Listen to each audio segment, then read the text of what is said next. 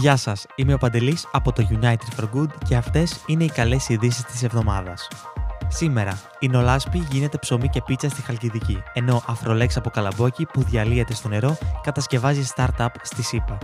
Βρες περισσότερες καλές ειδήσεις κάνοντας εγγραφή δωρεάν στο unitedforgood.gr κάθετος join. Ενώ μείνε μέχρι το τέλος καθώς σου δίνουμε την ευκαιρία να κερδίσεις δώρα από το United for Good.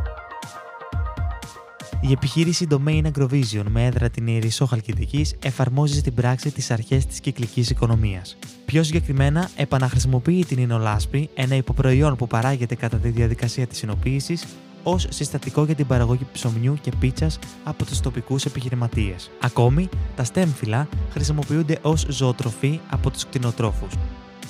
Μια startup στο Michigan των Ηνωμένων Πολιτειών της Αμερικής θέλησε να λύσει το πρόβλημα όλων των πλαστικών και μη ανακυκλώσιμων συσκευασιών που συνοδεύουν διάφορα πακέτα.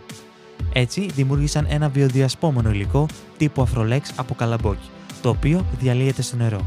Το υλικό μπορεί να κομποστοποιηθεί ή αλλιώς να διαλυθεί στο νεροχύτη της κουζίνας, καθώς δεν δημιουργεί πρόβλημα με τι σωλήνες.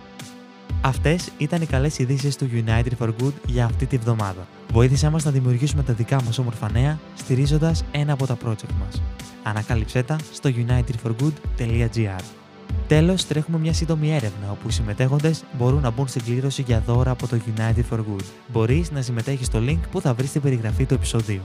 Ανανεώνουμε το ραντεβού μας την επόμενη εβδομάδα με περισσότερες καλές ειδήσει. Καλή εβδομάδα!